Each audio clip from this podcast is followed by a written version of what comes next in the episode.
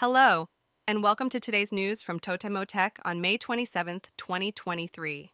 King Jim subsidiary Life on Products has launched a new home appliance brand called Life on Products, which includes stylish cleaning supplies and refrigerators. In other news, Pokemon Go players can participate in a two day only raid battle featuring the strongest Shadow Mewtwo. Moving on, Dwango has won a patent infringement lawsuit against FC2, with the court ordering FC2 to pay 11,015,517 yen in damages and to cease using Dwango's comment distribution system.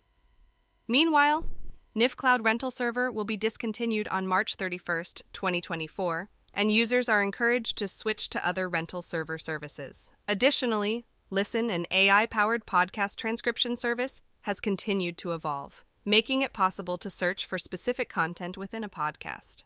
On the other hand, Adobe's AI powered generative fill feature in Photoshop has raised concerns about the potential for fake images.